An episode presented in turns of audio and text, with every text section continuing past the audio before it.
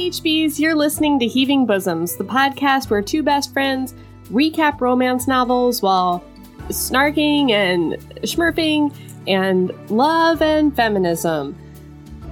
Listen, guys, Melody is sick, and I've never recorded an intro before, and I don't know what I'm doing, and I don't know how to make a good voice that sounds pleasant to your ears, and I'm sorry. But while Melody recovers from her illness, we do have three guest host movie episodes. Today we have Sarah Nestle, otherwise known as Sarah Whitney, recapping Never Been Kissed. And then next week, Cole's coming on to talk about Romancing the Stone. And then after that, author Suzanne Park will be coming on to talk about Clueless. So we're really excited about that. This was a super fun episode to record with Sarah, who we are so proud to say we knew before she was a super fancy, famous romance author. Last time she was on, she was unpublished, and now she has a whole beautiful, lighthearted contemporary series called the Tempt Me series that you guys should definitely check out. And that's it. I really hope you enjoy this episode. Um, bye. Or I guess not bye, because it's the intro. So it's, I guess I say something like, enjoy. Okay.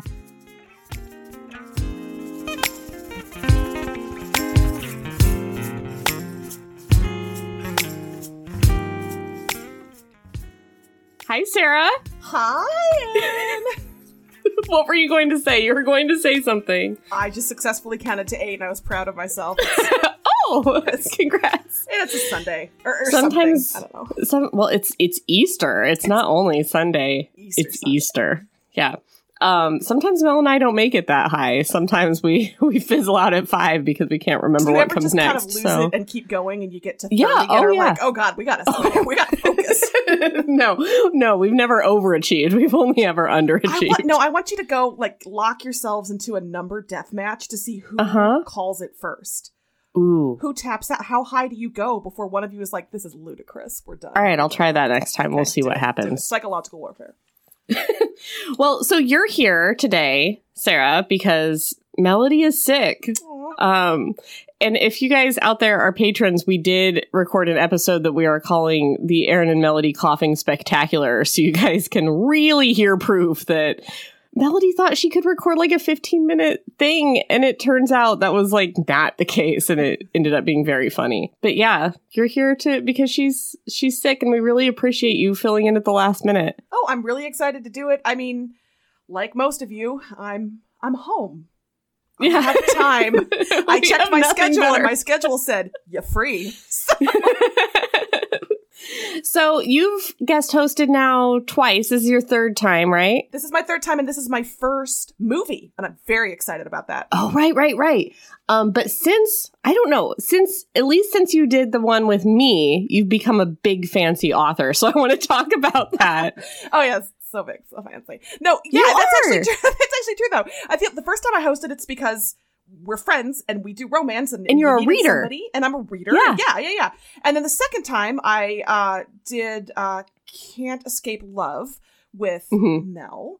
Yeah, And and, I don't was- remember when that was. Uh, it was. I can tell you, it was like Aprilish of last year because I just gotten the Golden Heart finalist for RWA for my as yet unpublished book, and since then, you are correct. I have uh, become a big fancy as uh, Sarah Whitney. Um, and that Golden Heart book actually came out last month. It's book three in my series, and I've got a couple short stories out. And yeah, it's it's this has been a wild year, a weird wild year. Oh my god, Uh-huh. why did I just do Ed Mc- Johnny Carson? That's not. well, tell us the names of your books. I Okay, want to know so, all their uh, names so we can all go get them. As Sarah Whitney, I write the Tempt Me series. Book one is a novella, and it is Tempting Heat. Book two is Tempting Taste, which a lot of the cult, I shouldn't say a lot, but the, uh, the a lot of uh, very kind people at the cult have read it and love it. It's a grumpy baker. You gotta love Mhm. a grumpy baker. And then Mhm. book three is Tempting Talk, and that one actually was really uh i was scared for that one because i my hero jake i made uh demisexual and so you know writing about somebody with a sexuality that isn't yours and that you Yeah. desperately want to get right and you don't want to get it wrong or cause you know harm or anything like that so he is he's one of my favorites he's one of my favorite people so i hope i did that well And I, uh, in theory, I'm working on book four, which is going to be a fake relationship book. And like, any day now, any day now, that's just gonna come to life under my fingers. But that's gonna be out in August. I have a lot of editing that I'm doing with that right now. Good. And I've got uh, a couple of short stories, like I said. I've got uh, a, a freebie short if you sign up for my newsletter at sarahwhitney.com. Uh, you can get a little short uh, Enemies to Lovers baseball story, which, if you're missing baseball, maybe that'll help right now. Mhm. Um, yeah, that's that's what I'm doing, and it's been I've learned so much, and I've met amazing people, and I love interacting with your listeners, and I love interacting with my readers, and it's just been uh, it's been a year. I cannot believe as I go through all that that it's actually been. I started putting those out in November, and it's just taken off. So Now, this is a question that I just have, me, me, Eirann. Did you have those all written before you blew up, or have you written like five books this year? uh, that's a that's a good question. My Golden Heart book has been in various stages for about five years. So that's a book where when I look back at the first draft and I look at the draft that I released in March, I feel like there's maybe 20% DNA overlap between those two books because I've learned so much in the past five years about writing. The draft that you submitted for for Golden Heart and then the one you published? Um, the draft I submitted for Golden Heart the first time in 2017. Yes. Oh, I see. and then Okay, I, and it gotcha. didn't final, and I submitted it in 2018, and it didn't final, and I just Uh-huh. kept learning and making changes. And in 2019, it's a lot closer to where it ended up. But even then, I I added, I've got to say, like 30 percent. I added or Uh-huh. changed to the the Golden Heart manuscript after that. Um, so that one has been in the works for a while. The other books, I yeah, I wrote those within the past year. I'd say. Wow. Like that's so impressive to me. Congratulations. Well, thank you. I, I don't know. And, and now I'm a little nervous because I, I had this sort of back catalog because I was working on those in, you know, uh, February, March, April of 2019. And then as, as Mhm. 2019 went on. And so I was able to release pretty quickly in November, February, and March of 2019, 2020. Now, though, I don't have that sort of, I'm not sitting on a pile of gold like a dragon on a on a Mhm. mountain anymore. Now I have to kind of do things from scratch at this point, and I don't quite know how quickly I work or how easily it's going to come. And so my Right. experienced author friends who've been doing this for years are just like, oh yeah, I can do this many words in this month, and I can get this out by this date, and I'm just not quite there Yeah. yet with knowing my own speed. So it's all kind of a guess, but uh, I also am. I don't know how your own work ethic is, but if I give myself a deadline, I'm gonna meet that deadline. I might be an unpleasant monster leading Uh-huh. up to it, but I'm gonna beat it. So I do have certain editing um, slots that are already booked. I've got the cover artist booked for the cover, and so I know I have deadlines to meet. So this book is gonna be out on August 13th if I have to, you know, not sleep to do it, but it's gonna happen. Book four, Tempting Lies. Look for it at uh, you know, fine retailers everywhere. awesome. Yeah, and if you're doing the HB reading embrace, uh, Sarah's definitely an HB author, so look for Sarah Whitney. Read the books. Um, so when I reached out to you this weekend, less than 48 hours ago, to ask if you wanted to guest host, and you said, I don't know what kind of book or what book is next, like what can we read? I was like, oh no, no. You are now a famous fancy author. You get to choose what book or movie we do. and that completely paralyzed me because I cannot make decisions.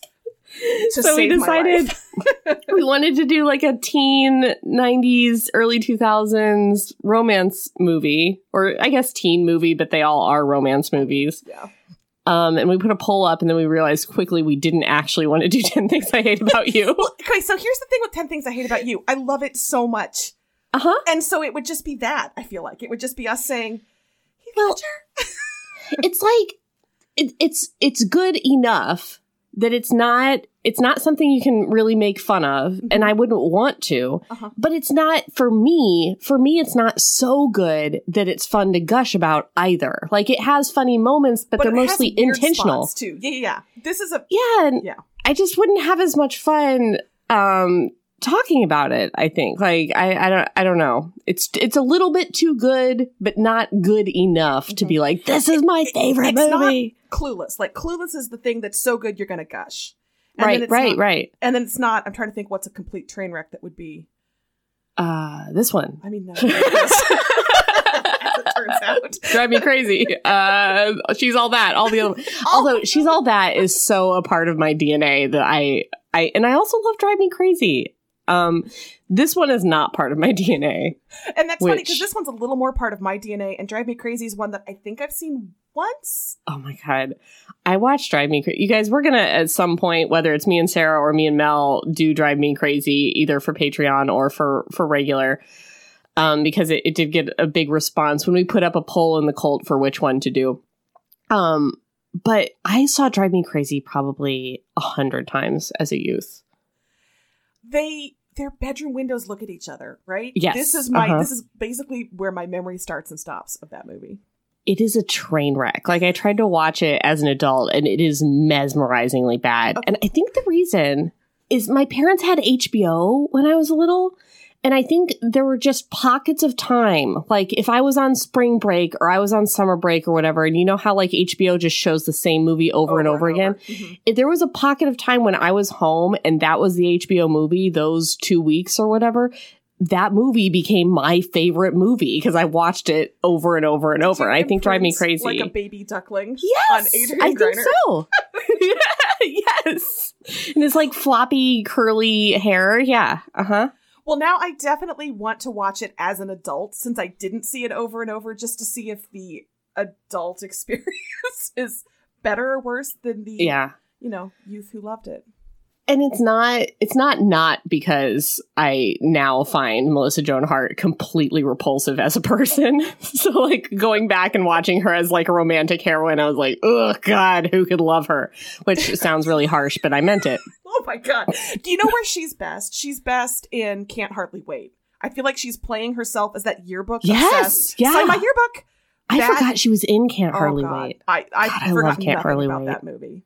I had a like powder blue tank top, like um, what's her name? Melissa Joan Hart. I don't remember her name in or not Melissa Joan Hart. Jennifer Love Hewitt in the in the movie, and I was like, I'm gonna get a tank top just like that. And I'm gonna look just like that in that tank top. Did you? and I bet Sarah, you did.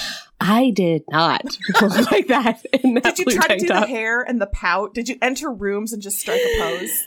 Oh, I don't think I ever even wore it without a t-shirt over it. I think that was my downfall. Oh man. Okay, but we're here to talk about Never Been Kissed because that was the movie that won the poll in the cult.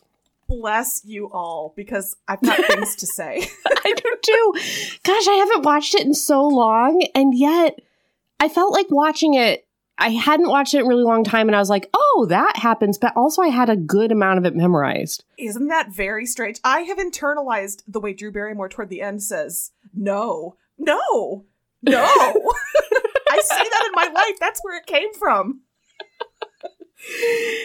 Yeah, there were a few lines where I was like, "Oh, that's where I get that." And now I can't I can't like uh conjure them up, but there were a couple lines I was like, "Oh, I say that. That's no good." Yeah. That's, that's not, no, that's not good. Okay. So it we should say you're a journalism professor. Okay, so here's the thing I was a newspaper reporter in Illinois, and now I teach journalism. Like, I'm a journalism professor, uh, I'm an educator. And so, I just, for the record, this is not how journalism works. This is not how teaching works. This is not how newspaper copy editing works. It- this is not how Did you- anything works. Did you work for the extremely cutthroat Chicago Sun-Times? Oh my God. What is this? What is this culture where newsrooms had enough money to send you undercover with surveillance equipment that should not have existed in 1999, and everybody just doesn't do their jobs and gathers around to watch, and the newsroom looks like it's providing popcorn? None of that happens now. Nobody There's only like 15 people that work for the entire newspaper. the highlight for me is seeing the Sun Times building. They're not there anymore. mhm. It's actually Trump Tower now. Oh, that's neat.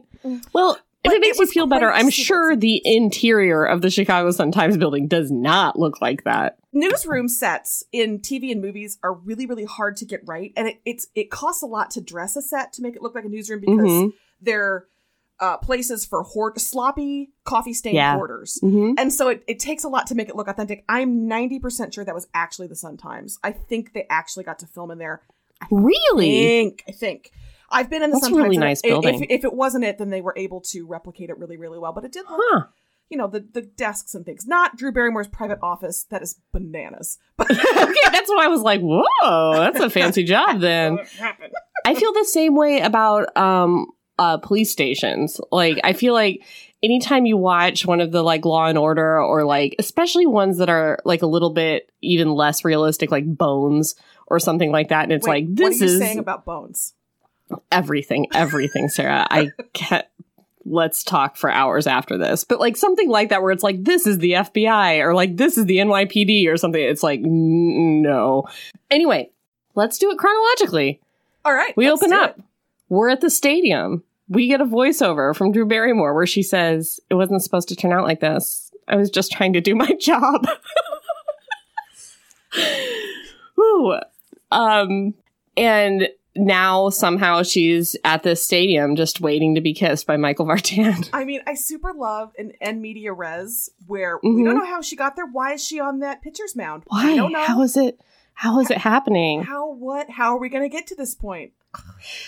it it helps to know it helps to have that opening shot though because then throughout the movie when you are so confused and repulsed by her hair you know that eventually it's gonna get better She has a lot of Karen hair. There's a lot of. Mhm. She goes through a lot of Karen styles before she. but like straight up in the air like it's rough it's really rough Bad. Um, so we meet Anita, who's played by Molly Shannon, um, who barges into Drew Barrymore's office and says that she had sex with Roger in op-ed. We learn that Drew Barrymore corrects everyone's grammar ad nauseam Yeah, all the kind of- time. I mean, she's kind about it, but I no, no, Drew. it's almost like she's excited about it. She's She like, "Ooh, an error." And I gotta say, when in the opening scene, when she's striding through the newsroom, queen of the world, uh, Yes. when that underling says, How would you spell theater? and she talks about standard American versus standard British, the Associated Press style book is the style book. It doesn't matter, American or British. it's the AP style book. That's not. Just look in the book. Like, you don't, that's not even a hard question. Also, it's ER. In newspaper style, it's ER. Anyway, continue. I'm so glad you're here. and so she's telling John C. Reilly, her boss, whose name is Gus. Gus. Is that right? Gus. That she wants to be a journalist. She doesn't want to be a copy editor anymore. She wants to write her own stories. And he's like, You're not a journalist, Drew Barrymore. A journalist, he is aggressive. He is somebody who takes the bull by the balls and all kinds of stuff like you that. don't want a reporter's life. A reporter's life is out of control. yeah, yeah, yeah. A mhm, reporter's life is going to city council meetings. Mm-hmm. Period. Period. I mean, like some reporters, sure, but a lot of reporters, no, it's real calm. Is it are those council meetings out of control, Sarah? Um, okay, I've actually been to some, That we're out of control? but out of control. But for the most part, it's mumbling, and it's oh Mhm. my god, who just said that? I missed that. Which was it? The old white guy or the other old white guy? so then Drew Barrymore has lunch with her friends, Molly Shannon and Octavia Spencer, Who knew? Whose only line they had Octavia Spencer in this movie, and her only line is at lunch, and she goes, Damn, girl, that's it.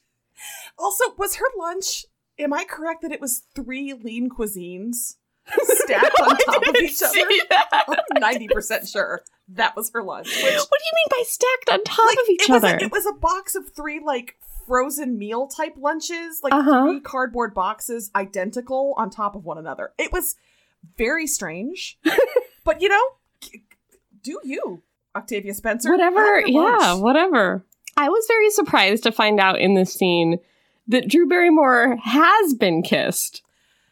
So this this movie title? Uh-huh I've watched this movie like five or six times probably before this time, and I always thought that Josie Geller had never been kissed. No, she had been. It just it didn't make her laugh and cry at the same time, and it She didn't make her that. feel a little gassy and then a little nauseous, and so it doesn't count. So it should have been never been kissed in a way that counts. this rocked my world. Like, I, it's the only time I've ever watched this movie for detail. Like, I'm sure when she sat down with her friends, I got up and I was like, "Time to make coffee" because nothing happens in this scene. Octavia And this Spencer is does not have enough to say in this scene. So I'm no. Uh, for the rest of the movie, all she does is like have reaction shots. She never has another substantial line. Although, to be fair, Octavia Spencer gives a good reaction shot. She does give a good reaction shot, but it's I cannot believe that oh they underutilized her in that way. True. But yeah, she says, I have been kissed. I've she goes, I've kissed guys before. And I was like, what? But she's never had the the leg popping Princess Diaries sort of kiss. I kind of wanted her to do the Steve Carell in the 40 year old virgin, virgin, where she's obviously lying. Yeah, I've been Yes. kissed. When he does that thing where he unhinges his jaw and he just sucks your whole mouth in, and he like that Yeah. would have been amazing. Uh huh. Yeah. Oh man, I it upset me. Um. So then we see her in her apartment embroidering a pillow, and then showing her turtle the pillow, and then putting the pillow on her bed. How much do you have to say about this? Because I have about an hour on it. Okay, I do. And do you know what the most upsetting part is? And I'm wondering if we have the same upsetting part. I She- try me. She is hanging out at home in a harlequin print turtleneck sweater dress. Yes. She's just hanging out at home in a sweater dress? Yeah, and I think that they that is not the most upsetting, but I do have notes on it. Um I think that they're like, oh, she's in her pajamas or she's hanging out in casual wear, and it is not. I would never hang out in a sweater dress. No, that's too fancy for work for me. No. The whole fashion, like the whole costume design of this movie is crazy. Okay, so I was aware of the youth in 99. Like, I remember fashion in 99. That was not it. yeah. ever. And also, and I'm going to say this a couple more times, Michael Vartan is wearing so much cloth. He is Yes. swaddled in so much cloth. I like a Michael Vartan and a lot of cloth. I I can't I just- can't lie to you. Very baggy. Baggy Yeah. trousers. It's the only word for it. This fashion is out of control. maybe that's what was in because I don't know if you listened to our Killing Me Softly episode, but we there was a Joseph Fiennes in a very baggy pant that we couldn't get over, and we're like, was this a thing in two thousand one? Like the baggiest pants possible? I truly think, I mean, it, look at, it's not just like the early aughts. Look at um the West Wing. Everybody is very baggy in the West Wing. Yeah. It's just Fox Mulder. I this is a thing that you and I can talk. Okay, give us. But an, okay, but I thought an hour Fox Mulder was just you know he's not the fashion forward FBI agent. Like he's in the basement. Everybody How calls him spooky. you. Like he cannot dress himself. Like that's what I took from Fox Mulder's wardrobe. what Fox Mulder wears is fashion. I get it. fashion. I Sarah, I am not against you. But I, that's that's how I took that was like, oh, he's kind of sloppy and doesn't really know how to no, dress. that's It's it's just how dudes endearing. wore suits. They just wore. Oh, man, They just wore enough that you could cut it down to a second suit in an emergency. They just had that much fabric. and now men are wearing suits that are like like cropped at the ankle and like skin tight, where you can like see the no lines of their underwear. And no socks. God, what have we come to? Just go back. Just go get a medium, a medium in between. I feel like like 2011, you had the slim suit, but it went all the way down. It met the top of your dress shoe. hmm It the the jacket fit nicely, but it didn't show you how many coins you had in your pocket. Like it was. Yeah, That was a exactly. good time. That was a good Yeah. time. And this has been fashion with Eirann and Sarah, which we we are the foremost, the foremost experts. Listen, I had a little too much uh, tequila the other night and ordered a couple more pairs of leggings. That's where I am. How are you doing? I went online to sweatsuit shop because I feel like I don't have enough sweatpants for my lifestyle now. Uh huh. Uh huh. I only have like three pairs of sweatpants, but I, I- need to wear sweatpants every day now. I am spilling things on my sweatpants daily, so yeah, I, I, can't keep up with the laundry Mhm. to get me in sweatpants. Yeah. And I'm not wearing anything else. So, So congratulations to happen? America's sweatpants vendors. Yeah, good job. The thing that was most upsetting to me about this scene. Well, okay, there are several there are several things. Have you ever do you I don't know a lot about embroidery. I've only ever done it one time, but I remember other people doing embroidery in my youth. You don't finish embroidering the pillow while it's stuffed with pillow. There's like a cover. She's embroidering a pillow with the pillow in it. I don't think the physics of that works Mm-mm. because how do you get the, How do you get the needle? back? Mhm. Mm-hmm. Uh huh. And the worst part of this is that poor turtle who lives on the floor.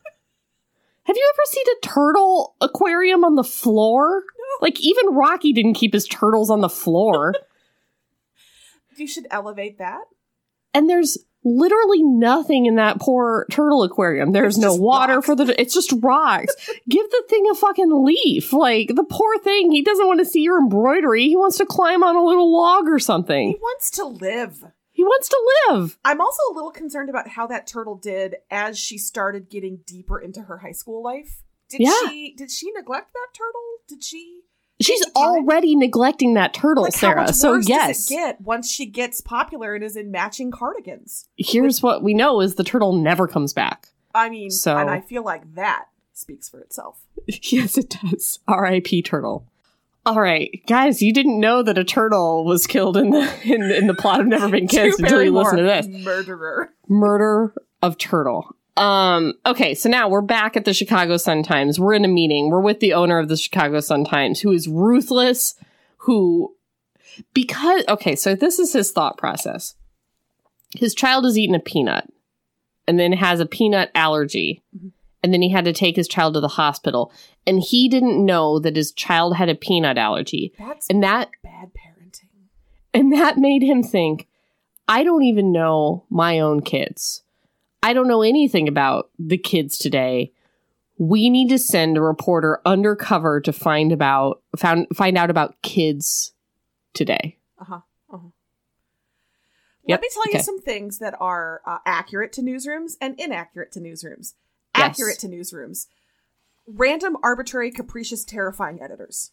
Accurate.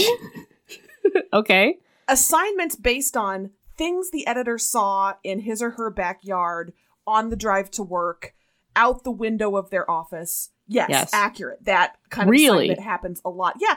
Do you know do you know how many stories I did? The tree in my backyard is turning lovely colors this fall. Could you do a story about what makes the colors nice this time of year? And my question was, can I just give you the one I did last year with a Uh-huh. new date on it? Would that be okay? And and No, that's They not don't okay. notice? That's and plagiarizing yourself is not considered great. So you know, update the quotes. Uh, but the tree science doesn't change. So what is not accurate is the weird commitment to participant journalism.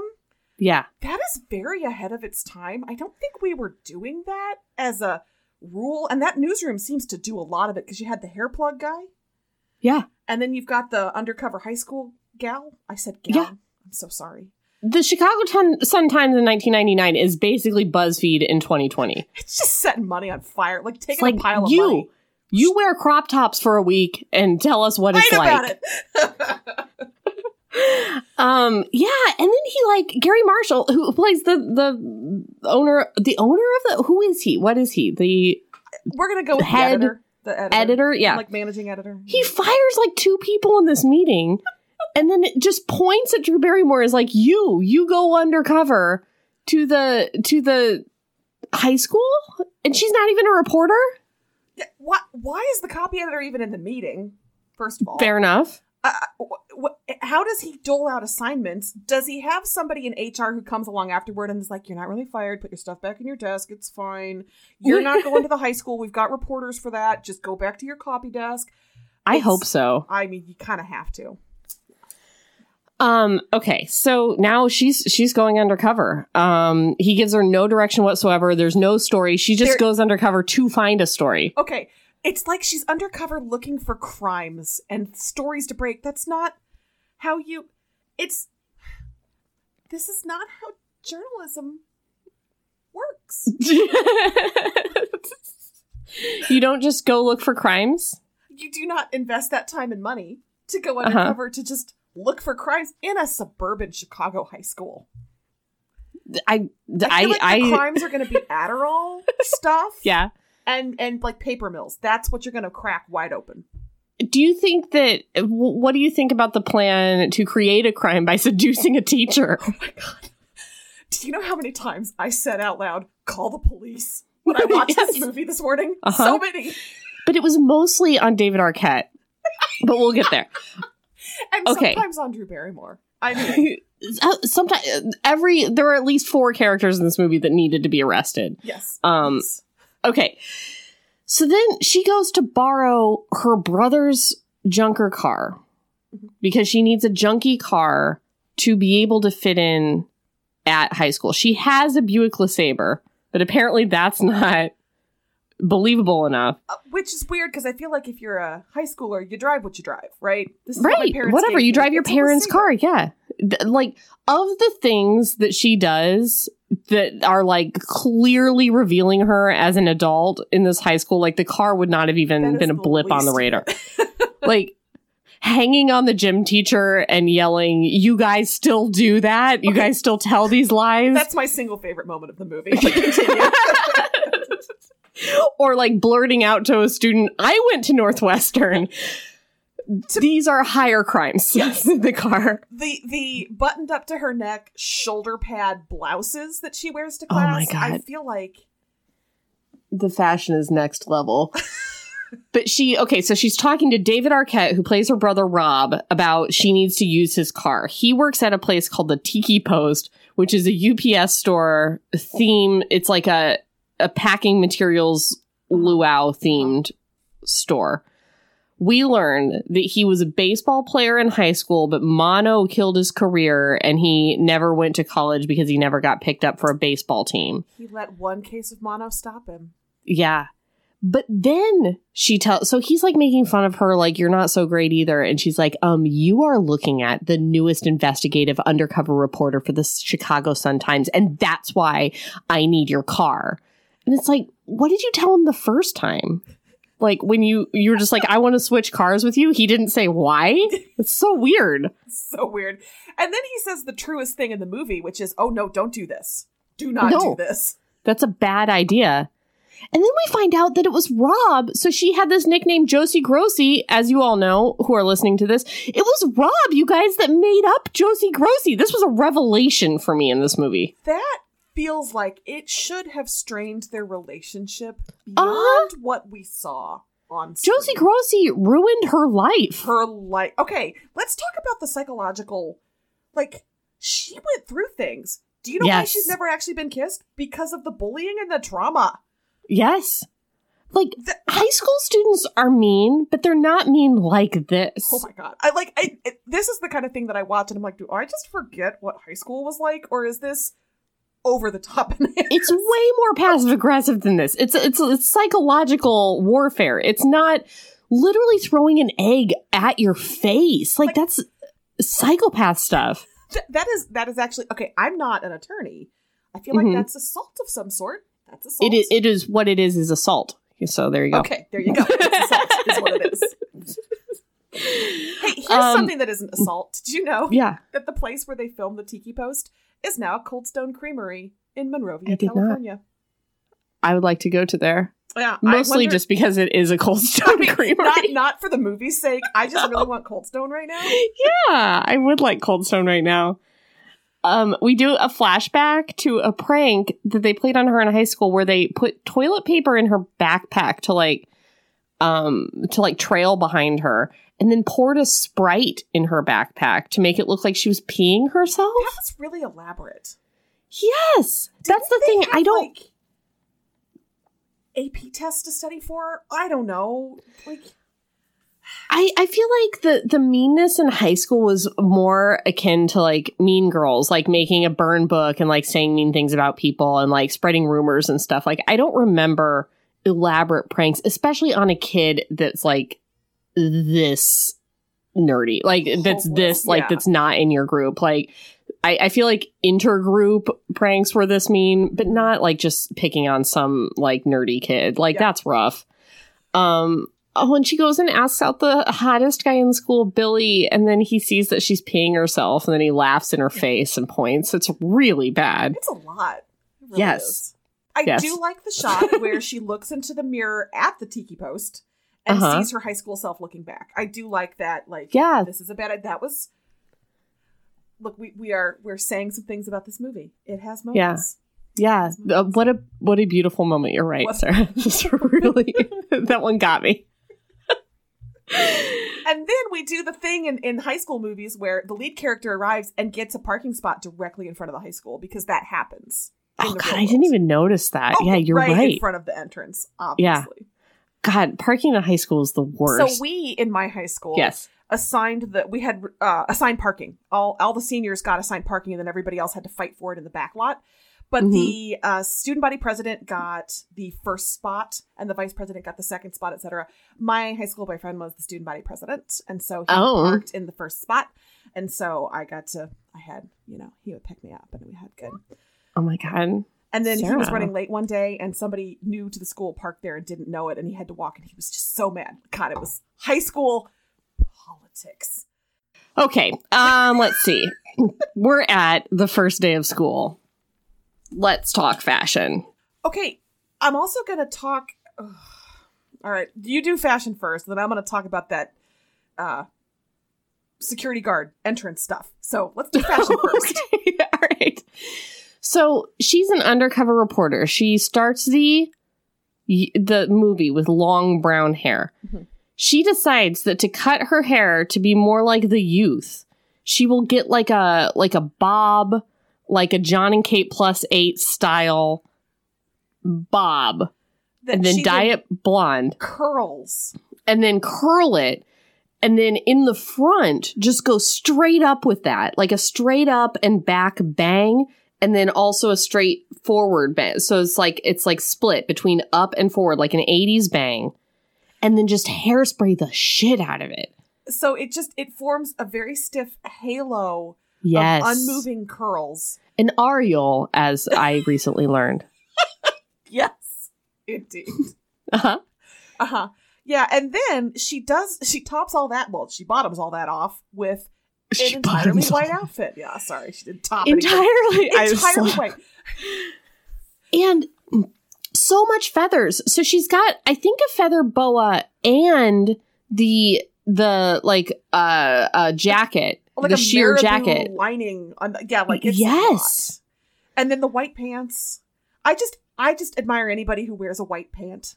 Yeah, I would never. I could never. I could never. But But I don't know who told her this was okay. Like what? I think it was um, what's her name from the newsroom. You think it was Molly Shannon? Yeah, I think it was because she said, "I'm going to kill blah blah blah for dressing me." Like she mutters that at some point. Oh, and I'm I didn't assuming notice who else that. would it be? Like looking at the, it wasn't Rob, it wasn't Mhm. Gus. It's gotta No. be Molly Shannon, right? But you look at the students and you look at her, and it's so clear that she is 35 years old. And here, and here's the thing: her character has been presented as meticulous, organized, a Mm-hmm. Yes. researcher. She would be poring over what are the kids wearing. She'd be going to the mall. She'd be Yes. making notes. She'd be following some kid while she was shopping and being like, "What are you buying there?" Uh huh. Uh huh. So she would dress right. That Mhm. I- I'm saying, Drew Barrymore wouldn't do that. she gets there she can't walk she can't talk like there's she has no she's late to her first class like it's incredible how Uh-huh. bad at this she is Okay, let me talk about the Yes. timing of that entrance scene. This movie came out April 9th, 1999. hmm Mhm. Um, Columbine happened April 20th, 1999, right? yeah So, i don't know the year i know it happened april Um, 20th I'm sure it was 1999 because I was overseas. Whatever, it's fine. Um, I was in Europe and everybody in Europe was like, "What is wrong with your country?" And looking back now, I'm like, "Oh, just wait." yep Um, yeah, awkward. Um, so what I'm saying is, I think that was supposed to be a joke. I think when that came out in early April 1999, people were supposed to be like, "Oh, schools today are so crazy. Look at that security stuff in place." And oh then you think I, I really think so. It didn't wasn't in high school in '99, but that felt to me like super over the top. And so we were supposed to be like, "Oh my god, kids today, right?" No, was that not? And then Yeah, I don't know. happened, I don't all know. of a sudden, it's like, no, that's actually, you know, i was also not in high school in 1999 but i was younger than high school in 1999 so i probably thought when watching this for the first time oh that's how high school Yeah, is because i was in junior high and then probably by the time i rewatched it it was post columbine so i was like yeah that is how high school is I just, I was just, I was looking at the timing and thinking that's a really strange, like, artifact of time where we didn't have, I don't think, quite as much security in high schools. Probably in Mm-mm. bigger schools. Like, this is, this is, we both come from the small, you know, small town yeah high school background. So, uh, listeners out there who from a different background might be like, oh no, it's been like that for a long time. But I just I wonder if that was supposed to be crazy over the top, and then you had these external factors that came along and kind of changed Uh-huh. the tenor. And now we look at it, it's like, yeah, no, that seems right. Um, maybe we should not dwell on this Yeah, I don't know. because it's a you know, Um, depressing. Hey, yeah, but I do want to know. We have a lot of Napervillians and Downers Grovians and uh, Oak Park River Forestians out there, and so like they would know this is supposed to be a suburban Fair Chicago school. So let us know.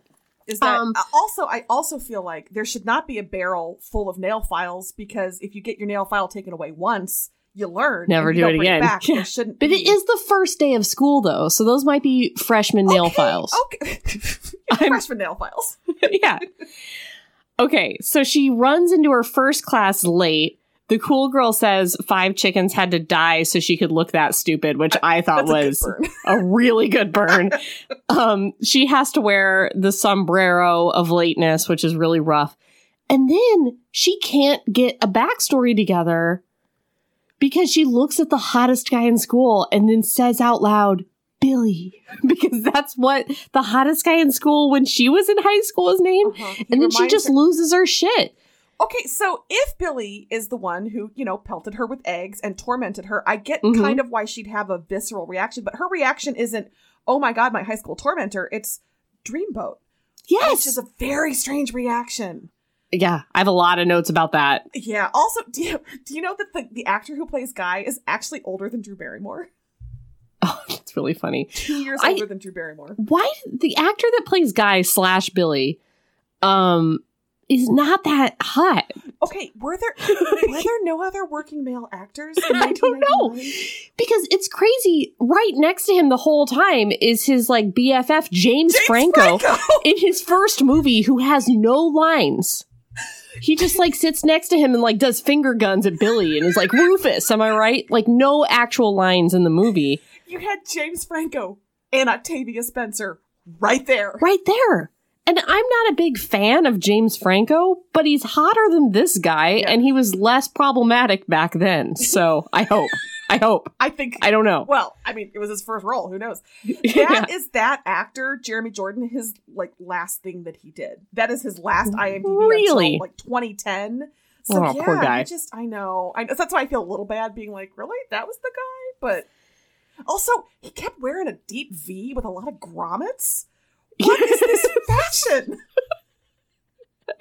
I don't remember grommets being a thing ever. No, I don't. Well, kind of, but not in that way. Like on belts and like Yeah. necklaces and stuff. Um.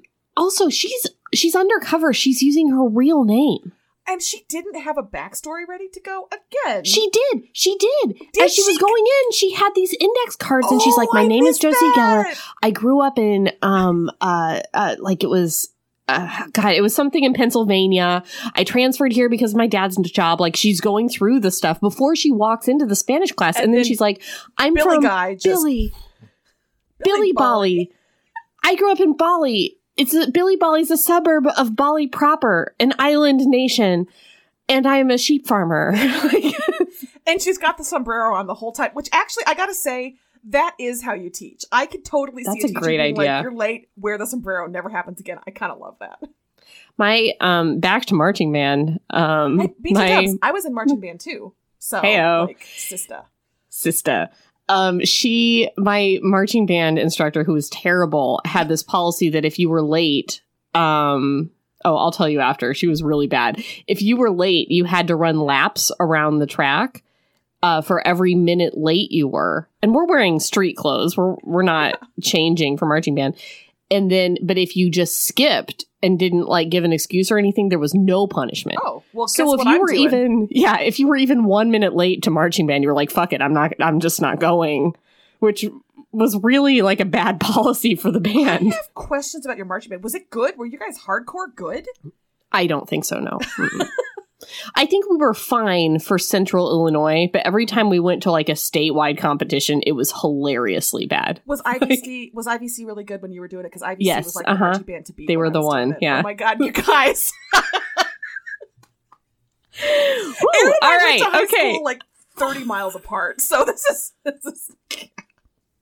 anyway, Oh man. my Oh, okay. high school marching band teacher got out of the teaching business uh two years after I graduated, three years, because he just the kids were not. Maybe we were that mean. Maybe kids really were that mean back then.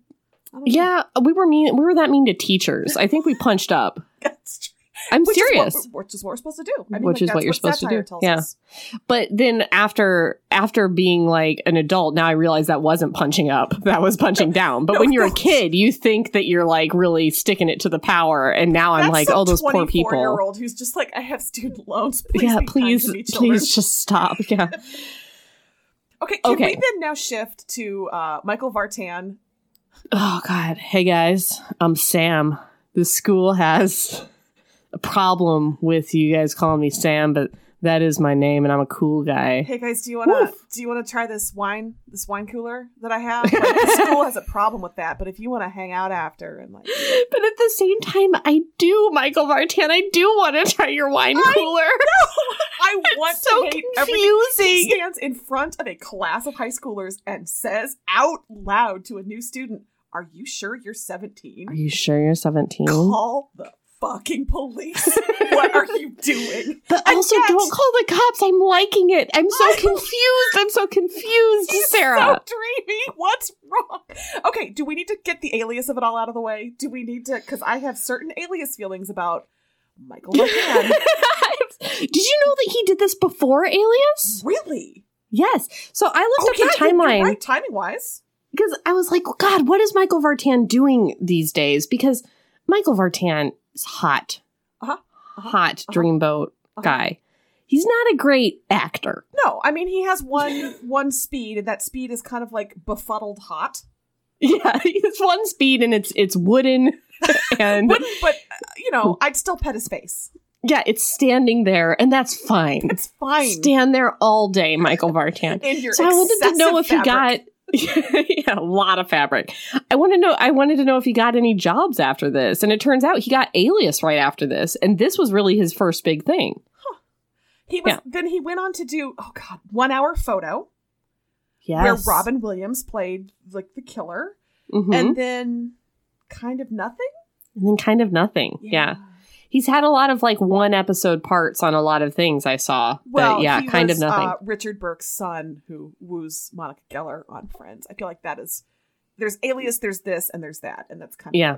Anyway, so Yeah. dreamy. Did you need to get out of the the way any alias thoughts or feelings besides that he's dreamy? Um, his first kiss with Sydney remains like a top five TV kiss for me. It's an incredible kiss. And there's like Incredible. explosions and like people getting shot all around and they're just like making out. The. And the camera's doing that thing where it goes around it has them. been a season and a half of build up, and we just want it to happen so badly, and it finally does, and it was worth the Mhm. wait, and then everything after that is downhill. Yeah. But I was not um I was not I was a Will person, not a Vaughn person. So there while that kiss was very satisfying and um nice, I was I realized that that really sealed it for Will. There was no There was more no hope way. for him. He was going to go to witness protection and never quite come back. Yeah. hmm And I was a Vaughn person, and then, like I said, the show kind of uh, careened off the rails pretty quickly after that, yes. and so that yeah. kind of takes the shine off the whole ship. But at Mhm. that point, that was that was a big deal. So this, I, I bring those feelings with me into this. Yes, I do too. And that's why it's so conflicting to me where it's like objectively he is a creepy person and needs to be arrested. objectively he is also very stupid like he should be better at that maybe that's maybe that's supposed to be it like he can't help himself and so he's not good at being sneaky but he's a bad pedophile god damn it.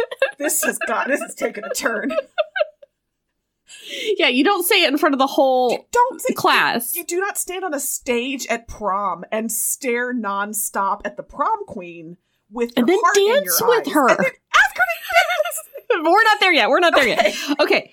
So she goes and she tries to sit with the cool girls. She's like, hey, ladies, what's going on? And then she spills chocolate milk all over her white jeans. what did i tell you about white pants drew and she says, What are you guys' like hopes and dreams? And like, what are your interests? Do you have any hobbies? Um, and then the hot guy comes over and she just can't stop talking and she can't stop rhyming, which is really rough. It's so bad. It's so hard to Yeah. watch. But I, I- intentionally, like And this is the first time watching this time through as an adult where I realize she's into this 17 year old boy. Uh huh. She's actually flustered and befuddled Uh huh. by this 17 year old boy because he looks like her high school tormentor. It's so bananas. Um, I'm sorry. What is the name of the bully romance with the French doors? The French doors. It's called Bully. okay. Bully.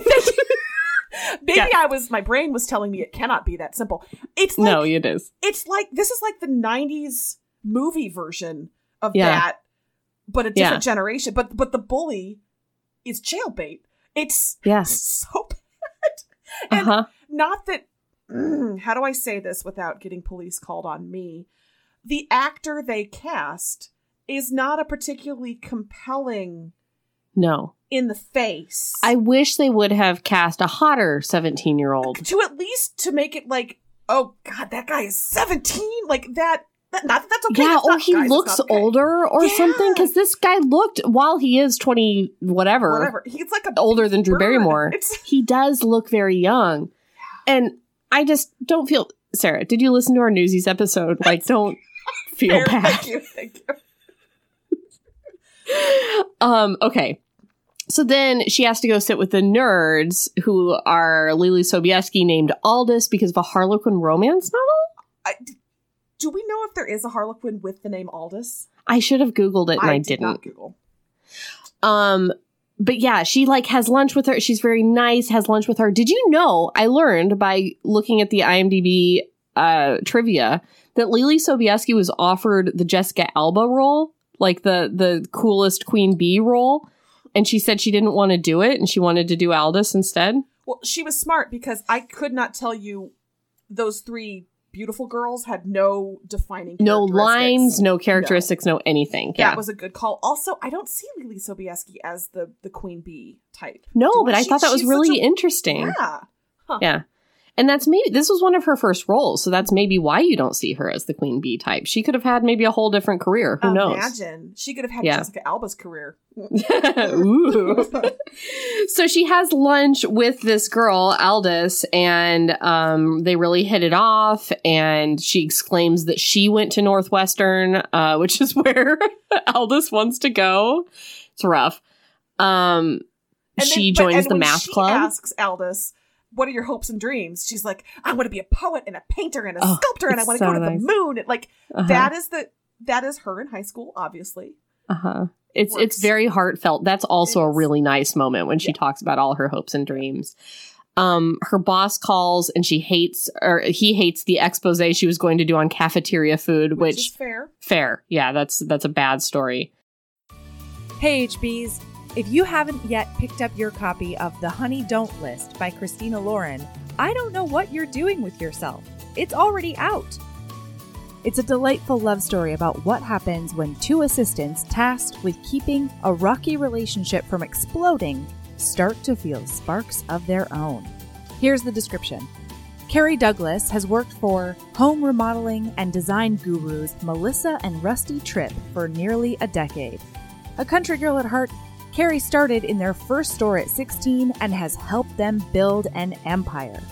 With a new show and a book about to launch, the Tripps are on the verge of superstardom. There's only one problem they can't stand each other. James McCann, MIT graduate and engineering genius, was originally hired as a structural engineer, but the job isn't all he thought it'd be. The last straw? Both he and Carrie must go on a book tour with the Tripps to keep the wheels from falling off the proverbial bus. Unfortunately, neither of them is in any position to quit. While road tripping with the Tripps up the West Coast, Carrie and James vow to work together to keep their boss's secrets hidden and their own jobs secure. But if they stop playing along and start playing for keeps, they may have the chance to build something beautiful together. Publishers Weekly says Lauren delivers a breezy, tongue in cheek rom com as insightful as it is irreverent. Readers will laugh out loud. And a Kirkus starred review wrote A toxic workplace nurtures an intoxicating romance, supplying readers with all the drama and wit of the enemies to lovers trope. When a book has such great comic timing, it's easy to finish the story in one sitting. I'll include links in the show notes because, let's face it, we need all the rom com goodness we can get, right? And this is a must buy. Oh God. I was reading my note and I was like, what is this? Okay, so she joins the math club, Uh-huh. the denominators. And then we get kind of a montage of her hanging out with the nerds and how fun it is and how much they're And they bonding. just all wear matching sweatshirts all the time, which I love it. honestly, I was a nice girl in high school, but I feel like I would have possibly had Made fun of those sweatshirts? Oh, maybe, Oh yeah, I would have had a lot to say about the denominator sweatshirts. I probably would have had a lot to say about Aldous' headbands as well, and I'm not proud of it. I'm I know. not I proud. don't love what it reveals about me, but yeah, mm, it is what it is. There is a moment where they go to like the fair, like a career fair, like a what what is it where it's like all the activities have a booth, Like sort of thing, fair. like a table. Yeah, activities fair. There you go. Um, and there is a table that has the denominators, and then there are two guys crouched down at the thing that says the denominators with calculators, and there's pi across the banner, and they're doing their calculators, and then they're pointing at the numbers in pi, and then giving each other a thumbs up. And then like finger guns, and then like being like, yeah, pi. It's hilarious. If you go back and find that moment, those two extras are like really doing a lot of work. were the directions to be real excited about math? And yeah, they be excited about numbers. excited about- Yeah. And then like type on your calculator and then point to pi and be like, "That is Yeah, pi. you got It pi does right." match. yeah, it's hilarious. Okay. All right. Okay. It's English class again. Her hair is again so Inexplicable. crazy. I Inexplicable. to like we've talked about how it's so easy to fall in love with this teacher who then does his little like pee-wee hockey demo where he like takes out his hockey stick and like It worked for me. Not gonna It- lie. I know it. It's stupid, and I think it's again, it's objectively stupid. And I, I'm like, yeah, oh my gosh, yeah, Pee Wee hockey, huh? Sam. That's Mm, so Sam. cool. Um, the idea that of all the students, he falls in love with this one is crazy to me. Jessica She- Alba is sitting right there. She looks insane. Like, yeah, she's smart, but she looks sticky. Like, she looks like such a mess. She has the the most like white frosted lip gloss on Oh god. all the They way. took like, it too far. It was too far. It extends far beyond the natural line of the lips, which is fine. That's a look, but it's so it's so her like entire lower half of her face is just white gloss. It's very Right. strange. They they took it too far with her look to where it's like no human man could could fall in love with this train I don't care how much you talk about masquerade and pastoral settings. No, right, right. Yeah, so she reads Rosalind's speech from As You Like It. And this is where it occurred to me as an adult, is this movie supposed to be As You Like It? oh no, oh Because no, you know there was that whole is it? Because I don't know As You Like It. Because there was that whole run at this time where it's like 10 Things I Hate About You was Taming of the Shrew, and we had O. Remember O? Oh my god, no, I didn't remember O until exactly right now. Why did we let Julia Stiles in all of our Shakespeare movies? and we we literally had Romeo and Juliet. You know, like there was this kind Well, of weird Clueless, of teen is- Shakespeare yeah, run. Yeah, yeah, Yeah. hmm Yeah, and Clueless, yeah. I feel Is this like there supposed to be as you like it? uh, she doesn't i don't know as you like it as well as i should either uh but i Mm-hmm. do feel like there is a masquerade and she does learn how to be herself Mm-hmm. oh god maybe it is Yeah. Anyway, Oh. it was a thought I had. Pretty pro that's as profound as it's gonna Uh, get, guys. HBs, i would like to see your essays on this please Yes, please submit an double essay.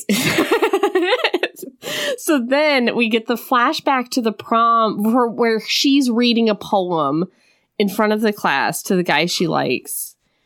It's really rough. it's so hard to watch And then her friend comes and says that he's asking her to the prom because of the poem. It's it's crazy. it is Then we get over the loudspeaker in the classroom. We're back to modern day. Somebody just comes over the loudspeaker and is like, East Glen East. Is that where they are? East Glen East? Something like that. Our prom theme, which do proms have themes? Oh yeah actually well did, i mean Does your prom, did your prom have a okay theme? i went to high school a thousand years ago, but we had like a, a yeah a song theme. We Mm-mm. had God. We uh, one year I went. It was the Rose by Bette Midler. I'm not that old. I swear to God. It What? was old. I know it was old when we chose it. Um, one year it was like lights. Some I don't even remember what the song was. Yeah, yeah. Huh. they they would pick a song and it would be like the theme. The prom I have theme, but- one of those beer steins with the rose on it. Huh. Someplace in this house from We definitely did not have that. We would have like a homecoming theme, like, and that would be the decorations. Mhm. But we definitely never had a dance that was like costumed. But it wasn't like you just did prom like normal. You just it was Yeah. There was a song and there was merchandise basically. Right. But their prom is costumed. Yeah, and and also this is jumping ahead. Very clever costumes. Like there is no way those high school kids would be that clever. That tortoise and hare was just my very favorite. Yes, yes. Yeah, so they go they go over the anyway, they go over the loudspeaker and they say the prom theme is going to be millennium.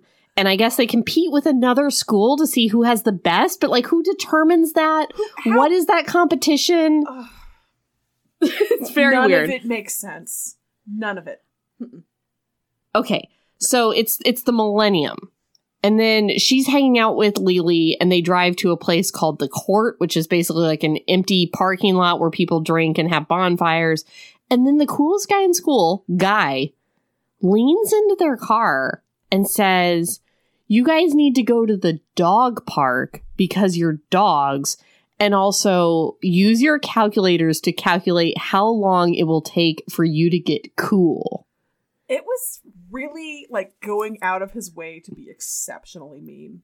he's a sociopath. Like, I just feel like what would happen, what actually happens in high school is those two girls try to go there and nobody talks to them and everybody's just kind of like, why are you here? Mm-hmm. And that's enough to scar you for life. That's enough. Yeah. Like, you, Oh, yeah. you don't need to have the most popular Somebody guy in school be like, says to somebody else, "I can't believe they're here," loud enough that they can hear it on purpose. You know, like maybe that's as mean as it gets, but it's not sending the guy in the deep V Grommet shirt over to be like, "Excuse me, your dogs move along." That doesn't. It was rough. Um, so she tries to write an article about the court and how teens drink there. That doesn't go well. Then she goes and sees her brother, Rob. Uh huh. and shows him pictures of the high school girls and he goes damn those are high school girls which is lock him up and then she convinces her to get some confidence and say she's not josie grossie anymore that's when we get her yelling i'm not josie grossie anymore Not which is Grossie anymore.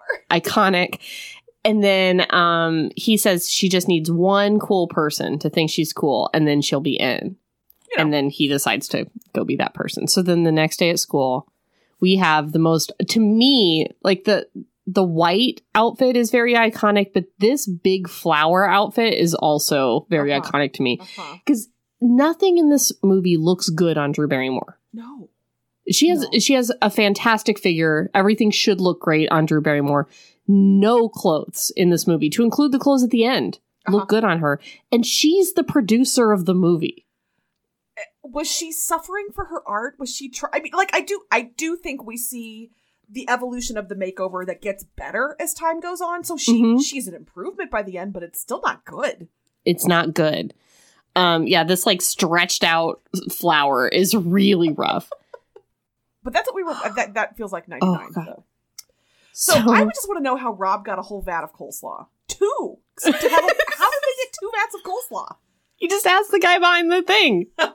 I need the coleslaw. So, but also we we get the guy in the surveillance van is this day.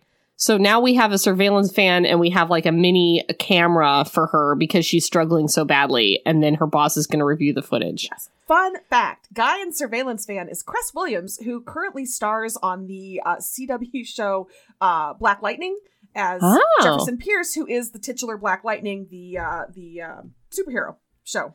Well, My that's good to know. Other podcast is the DC TV Report. We cover all live action DC, so I talk about Cress Williams every week that that show is in season. And so when I saw his name in the credits, I was like, "What?" And Because then I Uh-huh. you forget about this character. there's only one person of color in the show, so obviously bad is Cress Whoa, Williams? whoa, so- whoa, Oh, whoa, sorry. whoa. How Octavia Spencer is there to go, damn girl, at the beginning. So walk it back, I walk it back. This movie does a lot for representation in It film. really does. Walk it Really back. does. I apologize Um, to Octavia and to Cress and to all of you. And there's also his girlfriend who he's Oh, like that's true. seducing in the ban- van. What a date. What? Ha- he come to my wine. Surveillance glass van. Glasses. It's fine. Do you believe that that character works for the Chicago Sun Times, or do you think he is just a friend of John C. Reilly's? Because I don't think he works for them. I think he's just a dude with a van. Which is so much worse, but in keeping with the kind of predatory vibe of this film. yes, John it C. Reilly keep for with sure the knows a guy with a van who will record you if you ask nicely enough. yes. All right. So she comes into school, and there's also another iconic line, which is "Hey, girlfriends," and then she trips. okay. Um, and then then we get Rob eating coleslaw to become cool. I just don't understand, like. How Michael Vartan falls in love with her. I've written it like 50 times on this page because she's still her hair is still crazy on this day. I think we're supposed to he he sees her soul, right? He Yeah. sees her her wit and intelligence in class and he looks past the literal nightmare Karen hair. And it's fine. But then tonight is when we meet his girlfriend. So she's not wearing her denominator sweatshirt today. Lily brings it up. She says, "Oh, she forgot." Lily says, "Oh, we have a study group tonight." And she's like, "Oh yeah, okay." And then she goes to this cool party that she finds a flyer for. Mhm. And guess who's there? Sam is there with his girlfriend. Who's a lawyer at a Uh-huh. firm Mhm. who wants to move to New York City, and they've been together 5 years. and he is clearly not into her. Okay. No. Real quick, I got to talk about Alias again. Why Mm-hmm. does Michael Vartan always have a no entity girlfriend at the beginning of the prop culture property? When he was Vaughn, he had Alice on Alias, who was the big stopper for him and Sydney, you know, other than the Right? triple agent thing. And then he's got Laura here. Michael Vartan always has a girlfriend who's mentioned once and you never see her Oh, again. It's and sometimes also in the middle of the series when Sydney has died for a while and then comes back to life and then all of a sudden Vaughn's married to fucking Lauren of all people. with the eyebrows and the accent from nowhere. Fuck Ugh. you, Vaughn. But also like kind of fuck you, Sydney, because she was like, You should have waited for me. And he's like, You've been dead for years. And she's like, you know our life, right? like, I love that she held that against him. Like you should if you died, I would wait for you. And Vaughn's like, there was DNA. I don't Yeah. know what you wanted we we buried your body. They just needed okay, they needed to retcon that a little bit better later that Lauren like brainwashed him or drugged him or something. They never did that. He just moved on with Lauren. Yeah. They need okay, you know what? This is not about Alias. But I have more to say. okay, all right, fine. Okay, we'll talk about it later. Okay. all right, okay. Where are we? Where are we? know. Oh, she's okay. She's about to have the weirdest reaction Oh, to she's an edible. I've ever seen. Oh my god, yeah. So she hangs well, first of all, the the three cool girls are doing the creepiest dance toward the stage. I don't know how they got cool, but it was not by doing this. No. Then she ha- sits down with some Rastafarians. She has a special edible brownie and then goes crazy. Yeah, I don't think I feel like it. It was meth in the brownie because I she don't seems know. to have a lot of energy. I would dance. say that the makers of this movie don't know anything about drugs, but the makers of this movie are Drew Barrymore, who went to rehab at nine. Drew should know. Drew should know. She should know that you're not banging a bongo and then slapping your ass on stage. Oh, I love it. I It's love so it. good though. Again, I, I cannot hate this movie. Do you think that's what made Michael Vartan fall in love with her when she was doing the bongo and the and I the boa? so. You know what? Doesn't that make more sense though? Like if you I look guess. past the hair, you're like that. She knows how to throw down. That 17 year old knows how to throw it down. Rubbing the boa like between her legs with the Uh-huh, with the uh-huh, yeah. Uh huh. That's She's so much boa worse. That's heavy. a so much worse reason for Michael Vartan to fall in love with her. Fair enough. Yeah, but it's not cute. Like No. none of it is like attractive in No. any way. Then she falls asleep at the dinner table while eating a pie. Oh my god! Someone ate my entire pie. Yeah, It's good. been there, It girl. was good. Um, have you fed your turtle? Probably not. Probably, she probably fed it some pie. That's probably how the turtle died. That's probably how. R.I.P. And she like falls asleep with her hand, like she gets loser stamped on her forehead basically because she it. fell asleep. Yeah, whatever. Um and then she goes to school and she's got loser on her forehead and everybody makes fun of her. She's still in the dress from the night before, which is rough with like a cardigan over it. And she like runs from the school and that's when we get the flashback about prom, right? Yeah, yeah, Yeah. And that has the uh, Billy popping out of the top of the limo to hit her with the egg. And I just have to say, I learned one thing from the HBO show Six Feet Under, and that is do not stick your head out the top of a limousine. Oh god. I don't know Yeah, if you were a Six no. Feet Under person, but Yes, I was, but I didn't associate it until now. only lesson I associate with Six Feet Under: do not fucking put your head out the top of a limousine. Keep it in. Ooh. Um so anyway, Billy would have yells. deserved that. he yells, write a poem about this loser, and then pelts her with eggs. And it's like, she will, and she will be the poet laureate Yes. of everywhere Yes. because that is some pain that you've caused. pain. You know what this movie should have given us? It should have given us like Billy toiling at some terrible job that she bumps into later. I feel like we don't. Yeah, Billy doesn't something. get comeuppance. No, no, no one does. In fact, well, I, I have more to say about that. But Okay. the next day, we've got Rob. He's now a high school student. He's made a fake ID at the at the Tiki Post, and he's cool. He's talking her up around the water coolers. One of the things he talks her up by saying is like, "We dated and we fucked, and she was awesome," which is rough. Yeah. Rob, she's And I still your kinda get- sister. and they say, "Are you still close?" And he's like, "Yeah, she's cool," which makes it kind of sound like they're kind of still fucking.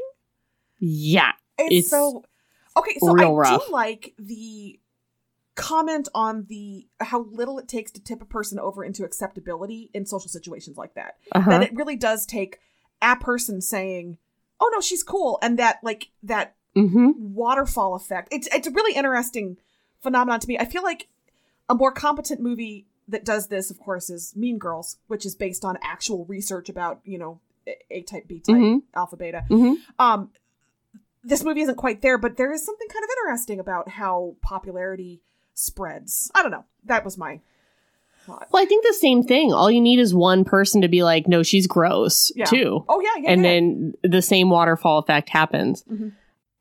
So then we get so Leelee Sobieski's mad. She's no longer friend. Aldys is no longer friends with her because she missed one study she group. missed one study group, and Lily's like, "You are dead to me." yeah, and she Dang. she so says, "I forgot. I'm sorry. I forgot about the study group." And Aldys goes, "Maybe you should forget about sitting with us at lunch." And I was like, "Whoa, Extreme. that's a lot." Let's see. Then we have the Ferris wheel scene. Okay, first of all, why is Josie wearing a shawl and Mary Jane heels to the fair? It it like it's her wardrobe is mind blowing. She's wearing a shawl. But at the very least, we finally get hair that is normal Yes, yeah. and no makeup. Like, Yes. finally, finally, finally. But then her creepy fucking high school teacher gets Mhm. in the Ferris wheel cart with her in Mhm. front of all the high school kids. And the high school kids make fun of them for doing sex on each other. Like, they lean over the it. thing and they're like, ha, ha, ha, ha, ha, like hot for teachers sort of stuff. And it's like, whoa, don't. Yeah. He talks about his girlfriend of five years who's making a move to New York City and how he doesn't want to go. And he's like, And- "Ugh, I shouldn't be saying these things to you. You're my student. She doesn't get him the way that the way that Drew Barrymore does. Oh, God. we call this grooming. That's group. Where is the principal? Where is the super? Why is nobody saying, "Hey, Miss So and So"? Uh, he says, when you're my age, guys will be lined up to be with you. And she's like, you have to say that because you're my teacher. And he says, no, I shouldn't say that because I'm your teacher. call the police. It's called a police, but it's also working on Eirann. Okay, honestly, truly. If I this is not my genre, but I get why the the professor student thing works. Like clearly it's not my genre because it's Mhm. I am a professor and that's just not a thing I'm interested in writing about or No, that's about gross. because it's Yep. a little too, you know. uh. Yeah. But I get why I get why it works for people. I really do. And so if this was college, if she was undercover at Northwestern somehow, Mhm. Okay, yeah, fucking hot. Do that. yeah. But no, you think she's 17, dude? Well, And and, yet- that's where the paradox is because, like, if she were attractive in any way throughout the course of this movie, and you could believe at all that he was falling in love with her, like, if how she looked on the Ferris wheel was how she looked throughout, and you felt like actual chemistry between the two of them, because you don't No. throughout the entire movie, No. there's no chemistry. But if that were a more believable romance, now the movie doesn't work in a whole different way. So yeah, this movie knows It's a paradox. Yeah, he it knows he's not supposed to be attracted to her. It knows that what he's doing is wrong. He says it's wrong, and then in the Mhm. end, we're like, "But you should really kiss." It's a very confusing message. Yes. And we've already had Rob's now a student, and we've already had Stacy, the 16 year old gymnast, be like, I don't have a boyfriend, and I'm a gymnast, and I I'm put my leg 16, and I'm. Stacy. and he's like, Yeah. Okay. Uh huh. All right. But we're also Where- kind of presuming that they don't ever do anything, that he, they're just like boyfriend, girlfriend, in name only. but I don't get a sense that Rob is saying no. I, I- it's not. It feels like it's for lack of. Uh, like acting on it as opposed to this would be wrong. It's just like, oh, I haven't taken advantage of that yet. Where are Mhm. their parents? Where, Where- are their parents? I don't know. Rob I and don't Jesse's know. parents clearly are not there to be like, I'm sorry, are you both This is a bad teenagers? idea, guys. What are you doing? Where is her boss? Like, I feel like this, there are people reviewing the tapes. They should have Anyway, okay. stop to this much sooner. Anyway, we have this sex ed class where like weirdly Molly Shannon shows up and just decides to teach the sex ed class instead of the actual sex ed teacher. It's weird. She does not help out her colleague by when she like bends down to talk to her and then stands up and says the burning sensation is normal. yeah, that's not. Thanks that's a not lot. Molly. That's not helpful. Um then they all impaled bananas on some sort of spike and yeah. just condom them up. Yeah, which I'm glad Molly Shannon brought those instead of the actual sex ed teacher because Where did the bananas come where did the from? bananas come from? Where did the condoms come from? Um Where did the then- spikes to stick the bananas on come from? I have to where what what is and then we get stacy saying to josie that she's ready for sex this is the girl the 16 year old girl that's dating your 20 like 8 year old brother and then josie's like penguins they mate for life and you should find your penguin before you have sex and then um michael vartan is like suddenly there listening to her penguins Okay, talk this is not his classroom. This is not No. his class. He's No. just there to get hit He's in the eye there. with a condom. yes by her Yeah, of Yeah. course. Of course. Then over the loudspeaker, it's just a random girl. Bad news about prom, you guys. West Glen West is doing Millennium too. No, And everybody Ah! loses their shit. No, no. To include the teacher, to include Michael Vartan, he's like, "Calm down, guys, calm down." We're West gonna, Glen West will not. we're gonna go set their high school on fire. It's gonna be fine, you guys. My favorite though is the shot of the football player just angrily eating his banana. That's um, yeah, I okay. So then Billy, no, Guy, the cool guy, is like, Josie will know the answer. everyone, guys. calm down, Josie. And then she thinks of famous couples throughout history. And for some reason, everybody's like, that is a great fucking idea. I am You be are cool couple now. history. Can't And- wait. And then there's a montage of high school girls holding hands through the mall. It's very, very strange. Yes. And like she bumps into Aldys and it's like it's very mean girls, it's very rough. Um she finally though, finally, finally has normal clothes. Yes. She doesn't quite have normal hair yet, but finally like a normal outfit now. Oh, also in this montage is her flirting with Michael Vartan throughout things. Yes. Like they're doing some kind of craft project together They're- in it his looks like they're painting like classroom. a theater set, like a high school theater production set, and they like dab paint on each other's noses and things. Yeah. Again, as I'm saying this, it sounds like it might work, but it doesn't. Visually, it doesn't because there's no chemistry and she looks crazy. This is the, this is where she has the like shoulder pads buttoned up to Mhm. her neck shirt. Yes, yeah. Then we get a clip of her boss um, saying that he needs the story in two weeks, or her and her like most immediate supervisor are fired. it, this is that's not how it works. That's all. Yeah. The end. Mhm. You know what really bothers me when she comes back to the newsroom at this point, and that the the woman who doesn't know how to use the AP style book from before asks her Mhm. some question about usage, and Josie's like, "Oh my god, totes!" Like just because she's popular and happy doesn't mean she doesn't care about Grant. Like I'm popular and happy, and I care very much about Grandma. I did not care Well, that. it's weird to me that as an adult, how much satisfaction she's getting out of being popular in high school now. Yeah, yeah. I recently had an experience where I got to go back to my hometown and observe my high school, and it, that would not make me happy. you know, Did like you want them to like fear and resent you just a little bit? I don't know what I want. I wanted nothing. You know what I mean? Like I wanted nothing to do with this situation. And she's saying things like in that that uh the work meeting, she's like totally Rufus, guys. Am I right? And it's like, no. No, honey. You have to understand that th- your real life is more important than your fake high school life, right? Okay, but wait, I have to know when you went back to your high school, where did you park? I actually had to like talk to the people about where do I park because I was so freaked out about the situation. And now I don't remember where I parked. I I think I, wanna- I parked in the faculty lot. I, I was gonna say I want to know what's right in front of the entrance, like you're a star of a high school movie. Just like throw your car. That's not that's not an option. It's a roundabout where you cannot park there. But pretty proximate to that is the faculty parking lot, which I think no, no, you know what? I parked in the special band parking lot, which is also a faculty parking lot, but for the teachers in that building. I specifically had to park there. I was told to park there. fancy. Um, okay. All right. Then we have that party at her house. Okay, Rob this, throws a party at their at her parents where their parents are house their parents? because Rob lives with their parents.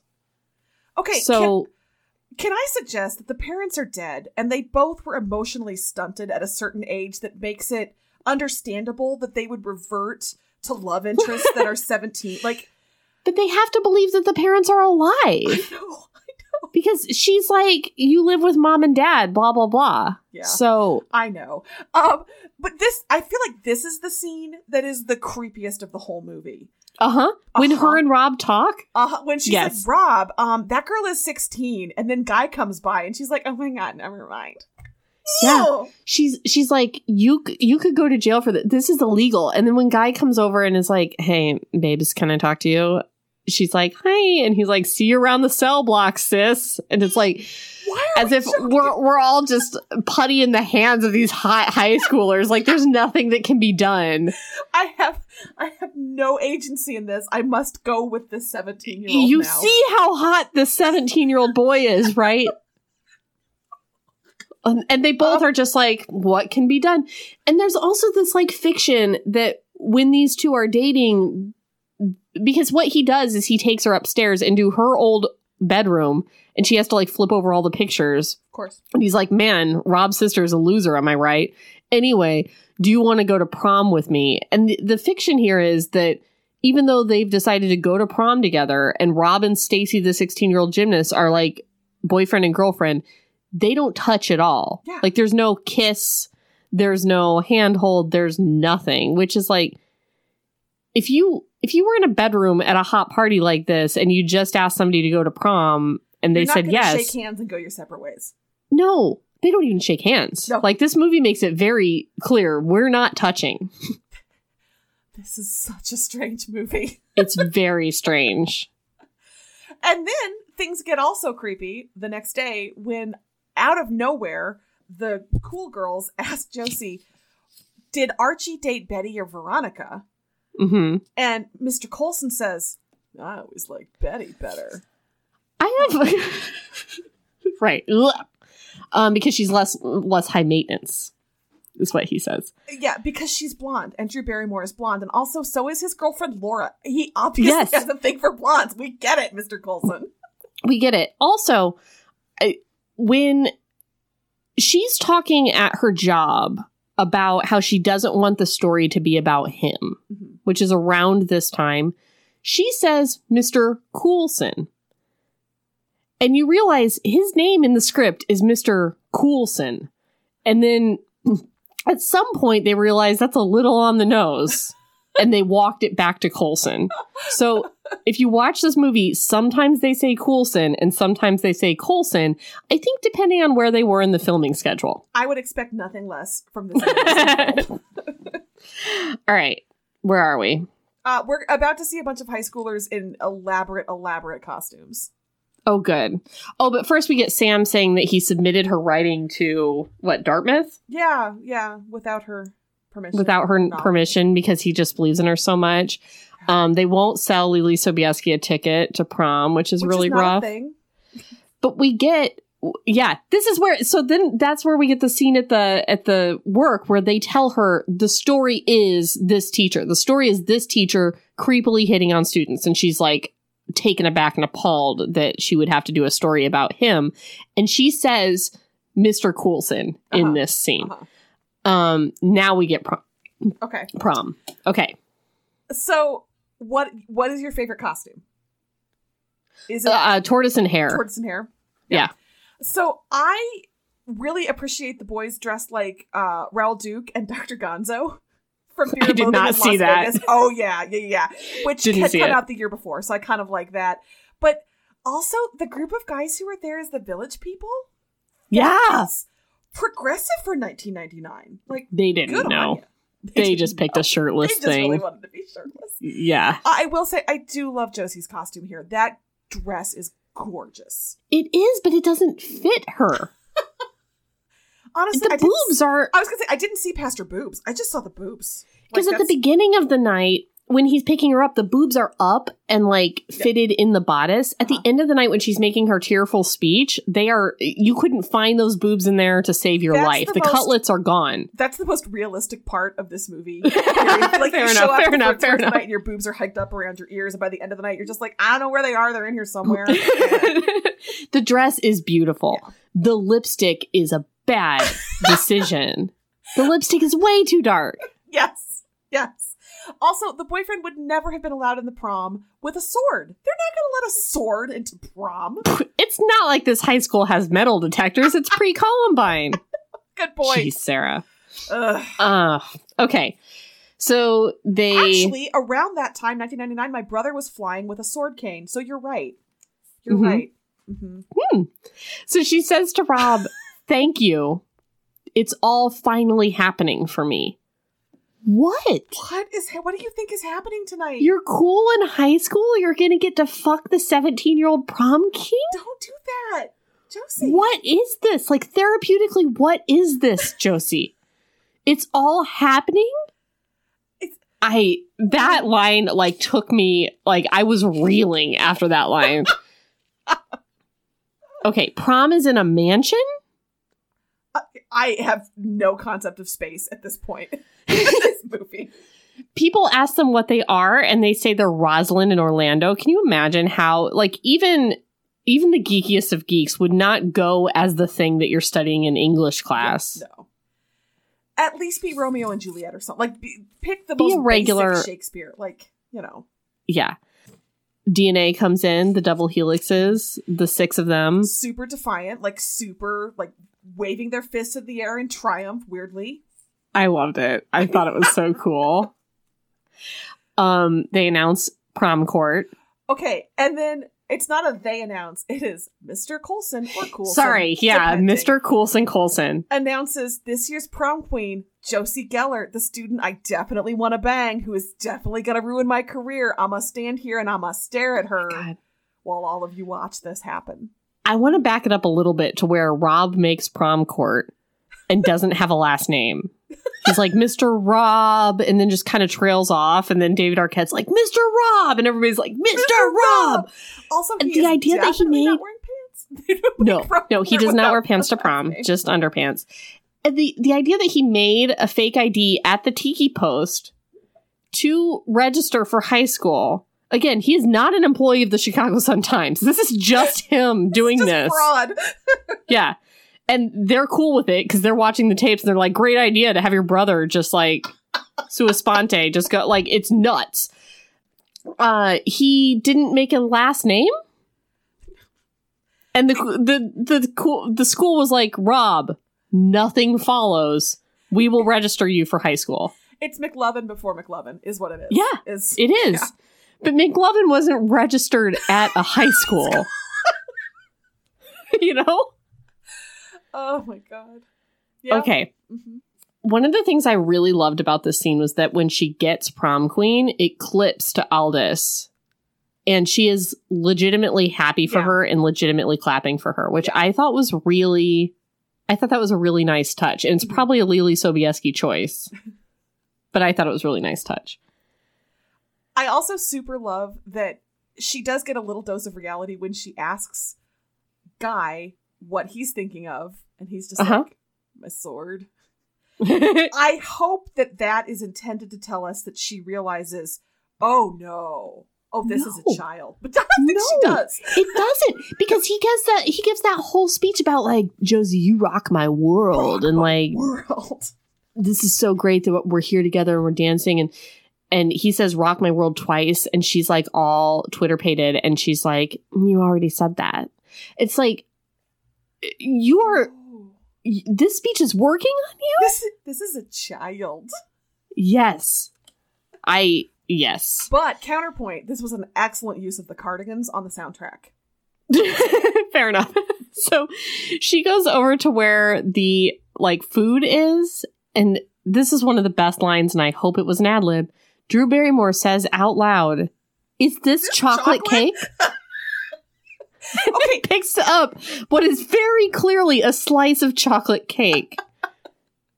do proms have sheet cake? Is that a thing? I don't know. They had a full dinner when they're all sitting down. When she's sitting down with the Barbie girls, the cool girls are dressed like Barbies. When she's sitting down at that table, there are wine glasses with um with Pope hat folded. Now I know all. The, I know the napkin folds because I worked at a fancy restaurant with like folded napkins in the in the wine glasses. There is not going to be wine. This is a high school. Also, Or possibly a mansion. We don't know. is the is there a meal served at this prom? some some proms did, didn't they? Mine didn't. Oh god, we had this whole prom war. My senior I'm sorry. year. Did East Central East steal your theme? no. So my high school always had prom in this same like big barn. And that's where it was. It was always in a barn. And then my senior year, some like kids got together. It, it was led by the show choir crowd, but then it became kind of the rich kid crowd to personally pay for a different, like a different, better prom that would serve a meal and be fancier and at a fancy place. And that prom was going to cost like $300 a head and was organized by some show choir kid's dad. And my date was like, I want to go to fancy prom. And I'm like, well, I don't want to go to fancy prom. All my friends are going to barn prom. And he was like, sorry, I'm going to fancy prom. Wow. And he took his matching vest and cummerbund to fancy prom and left me for barn prom. I am rocked by dueling proms. Yeah. Uh huh. Yeah. And so he got a meal. I did not. Jeez. Yeah. Uh, my prom was in my uh, high school gym. That's where we went. Yeah. I think our high school gym like wasn't big enough or something. It was almost worse, I think, the barn situation. But Did, did it have Anyway. working animals in it, or was it like a social barn? I think it was a social barn. Okay. I think it was an event barn. Okay. Um, but yeah, then I called a college boy that I knew, and he was my prom date. So Did his suck it, Jamie. I hope you had so much fun I at your hope dinner prom. Fancy prom was worth it, Jamie. Yeah. Hope you had fun with Katie. All right. Wait, did he take another girl? Oh yeah, he took another What? girl. Jamie. Yeah. But Jamie was also real gay, so it wasn't Oh. like I was like my heart was on the floor, but it was like you're a bad friend. You've done this to me. Yes. Yeah. Huh. Okay. So, um uh oh god, so he she's getting the cake. So he comes up to her, the teacher, Sam, and he says, "You make a beautiful prom queen." And she's like, "You look really nice too." And he says, "I always feel like a goof in these penguin, Penguin suits." suits. It is the most manipulative moment of this movie. And then like he asks if she wants to like I thought go outside, but I guess it's dance. Is, And then they're dancing. Can you imagine slow dancing with a teacher at prom?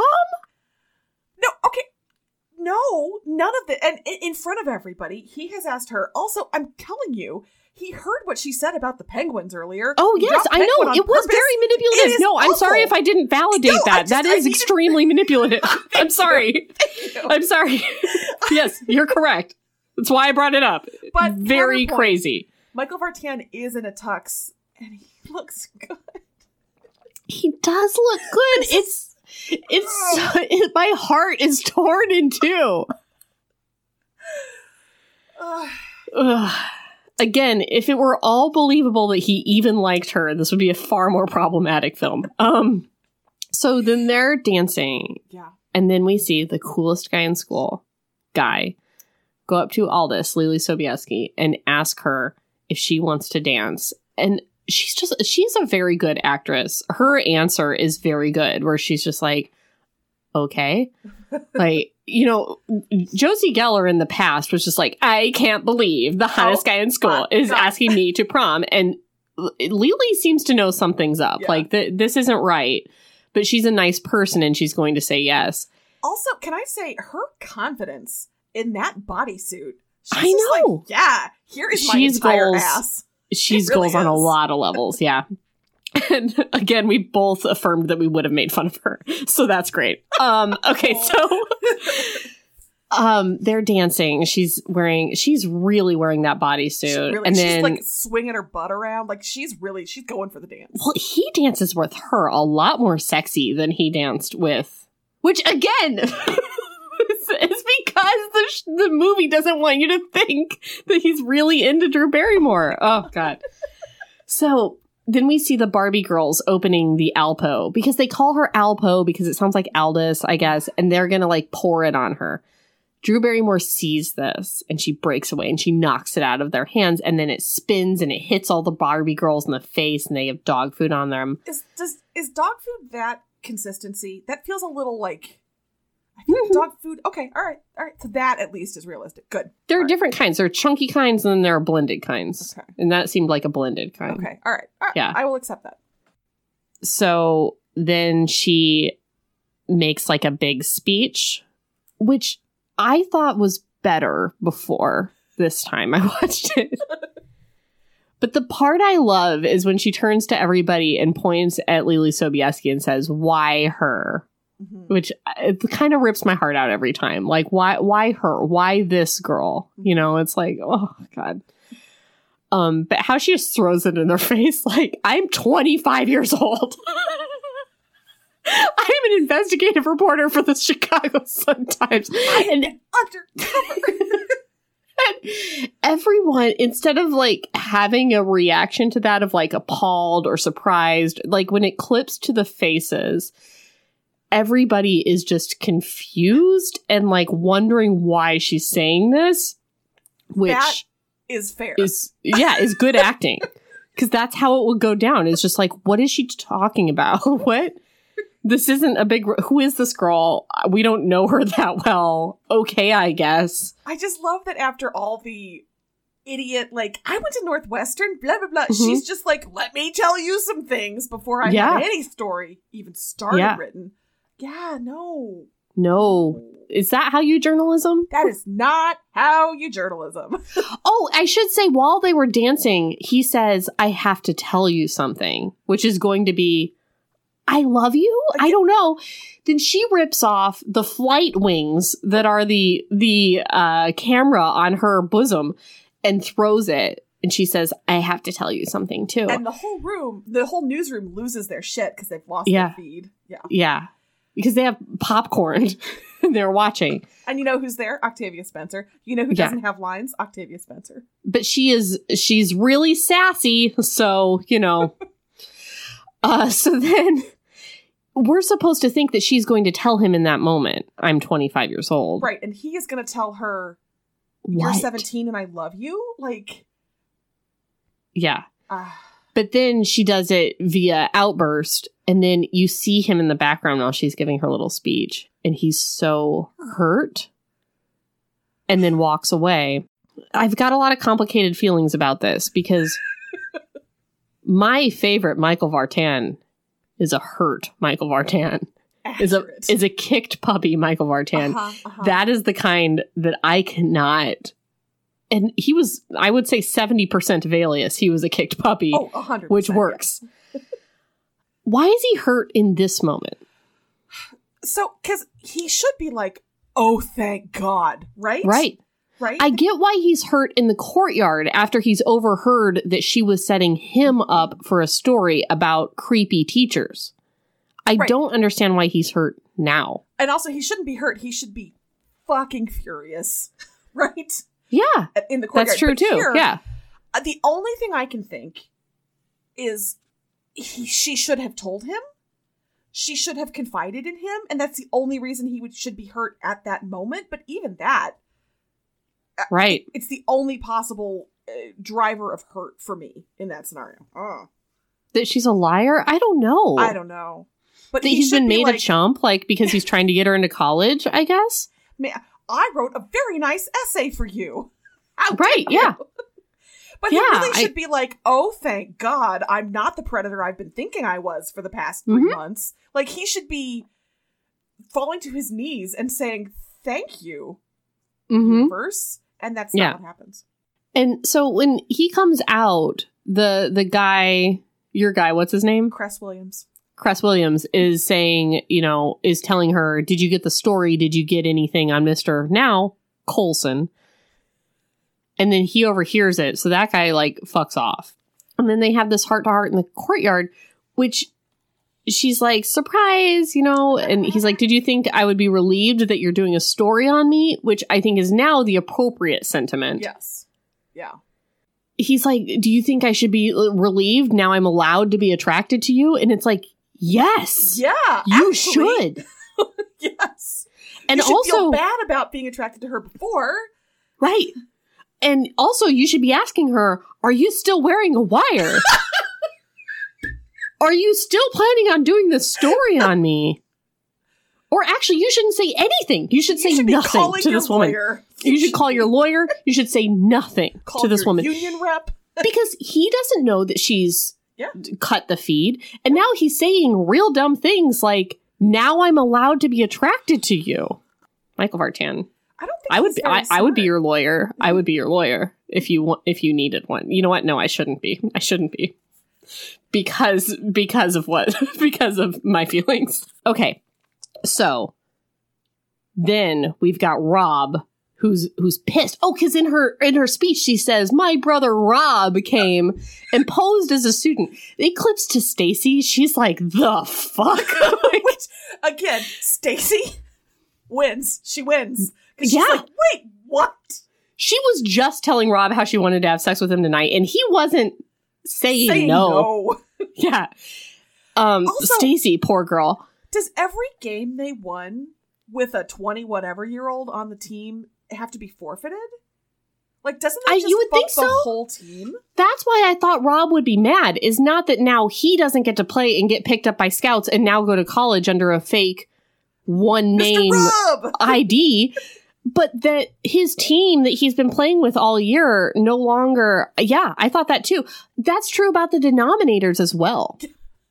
They have Like Leelee- all of their wins. Sobieski doing the the slow clap for her speech has to also be thinking, "Oh no!" my like, denominator record. uh huh. Huh? I'm serious. No, That I, would I'm that would be you. devastating. All right. But Okay. we so did not spend enough time on that slow clap, by the way. So thank you for bringing it up. yeah, yeah, we didn't spend any time on it. Okay. So now we're back in the office. Another Chicago newspaper has covered this story about Josie Geller having been undercover at the high school and then blowing her cover. And they have a picture of her tearfully taking off her prom queen crown. Question, Sarah. Uh-huh. Has another has another investigative journalism team been tailing Josie this entire time from a rival Chicago newspaper? Which fellow student is the most likely to be the other undercover reporter? Oh my god, incredible question. Incredible question. I think we need to sit down and think this through. I think the answer to that question is very clearly the turtle. The the guy You know who I mean? Like the bleached hair? That's the football player who Yeah. was eating the banana, sadly, and was eating the coleslaw. Actually, he Yes. eats a lot. Yeah. I think he is the other undercover reporter, and he is the one who broke that wide open for what I can only assume is the Tribune. yes. So- yeah. also, that's not news. No other newspaper would ever do that. no, how did they get that picture? We do not have cell phone technology. There are no cell phones. There are no have to- camera phones. there, Was there someone hour- there with like a There's ka-chunk? someone there with a disposable camera, chunk, chunk, chunk, and they took it for one hour developing at Walgreens, and it was fine. And they were like, "I really hope one of these took. I'm going to get duplicates just in case." Uh-huh. Yeah. Uh-huh. And then Garry Marshall's there. He plops it down on the. Is like, you're fired. You're fired. Gus He is fired. people. Everybody's fired. Get out of here. My and then she's like, fired for his peanut allergy. You're all fired. Yeah. You will have a story. You will have an amazing story. And it's like, you've been fired. I'm not doing that. You fired me. yeah. It's like, I would be like, okay, goodbye. Like, I quit journalism. I'll figure out something else. Um, but no, she's going to go write her story. So, Her insane first person account. again, this is BuzzFeed. This is a very forward thinking newspaper. It Yeah, I guess. It knew what was to come. her story that she writes um really glamorize like it starts out by being like guys adults just so you know high school is the same there's still that teacher that walks to the beat of her own drum who we saw in one scene exactly one scene with the sombrero there's still you know that cool teacher or whatever there's still those beautiful girls. I this is from memory. I did not write this down. Who will even as you grow older will remain the most beautiful people you've ever seen close up. And then there's that one guy that one hot guy who you go to school You for in the morning. you go to you get up and you go to school for. And i it's really weird to me that i feel like her story is that these people are sociopaths who are like bark bark bark go back to the dog park Aldys and throwing alpo on her and those sorts of things. Like that's the story. Not and how and how that guy can go from saying go to the dog park to will you be my prom date? in the matter of And like three weeks. tormenting the girl she was with when he yes like yeah. While her back is turned. That's the story. And her her like you- mentioned earlier how like he gets off easy. Mhm. both of these guys get off easy. Like they're glamorized at the end which is very weird he's like watching her at the stadium like proud of her and what she's done and so are the like barbie girls and it's like no these guys need to get their comeuppance and they did not at all Nobody did. No.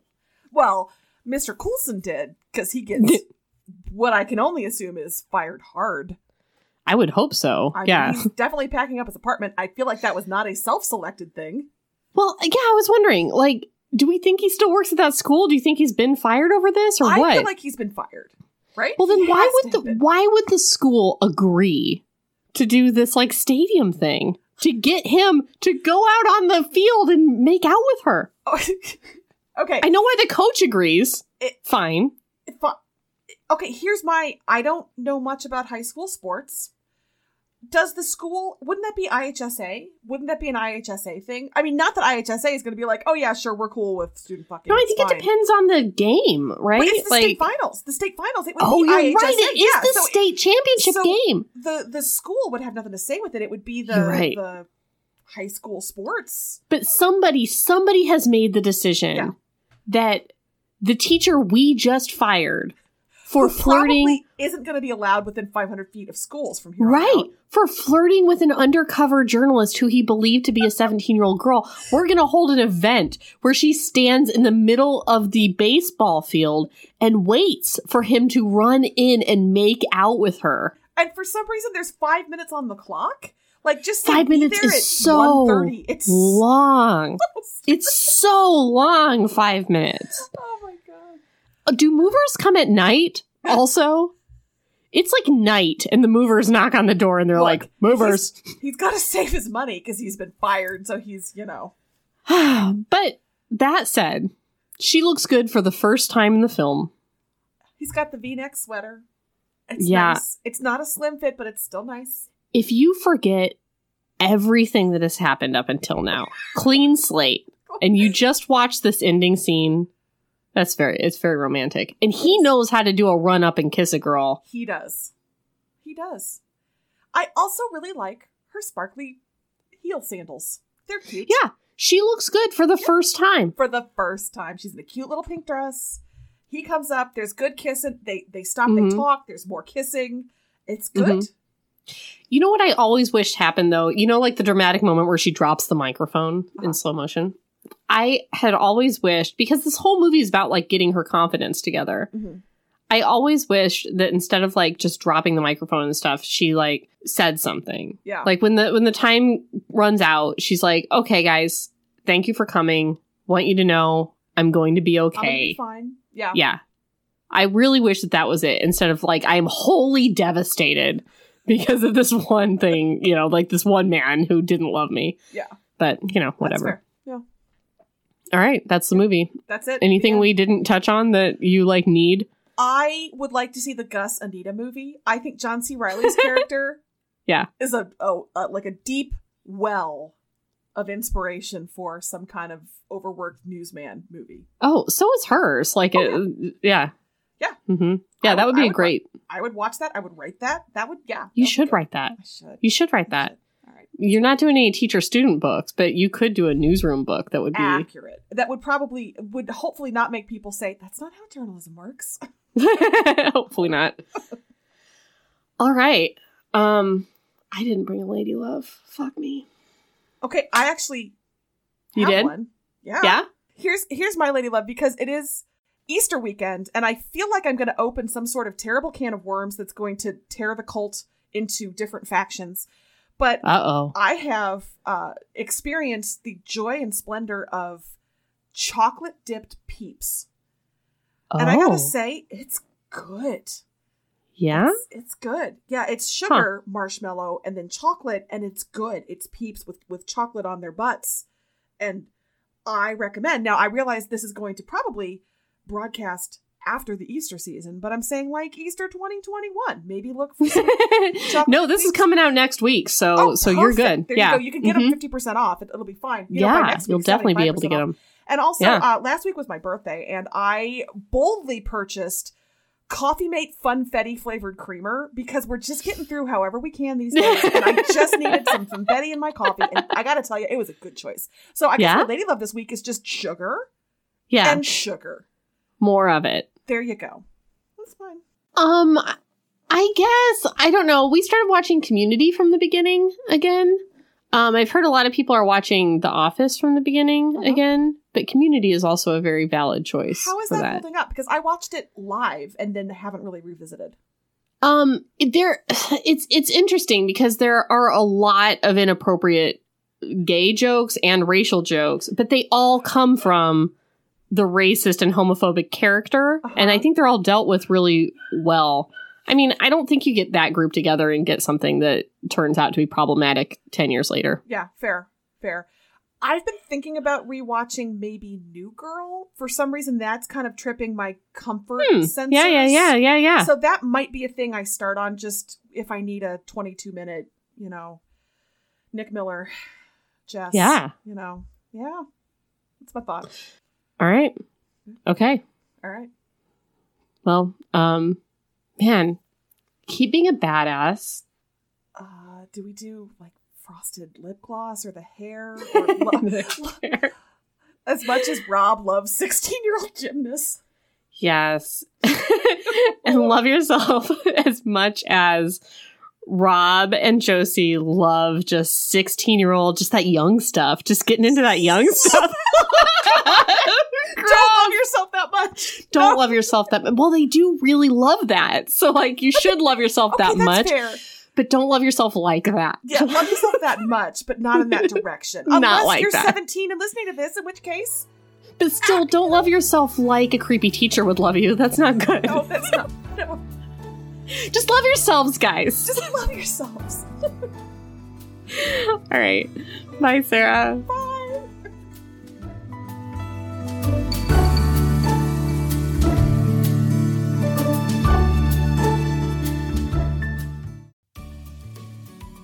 Hey, you. Yes, listener, you. Are you loving the show? If so, please leave a rating and review in your podcast app. The 90 seconds you take to say something nice not only helps new people find the show, but it makes me super smile over at HBHQ. Also, I've had a few people ask, and the answer is yes. We are still doing the five star bribe. If you leave us a review with five stars, then we'll do whatever book you want. We're real, real deep into the list though, so it might be a while. Ah! Lilas! Okay, back to the show.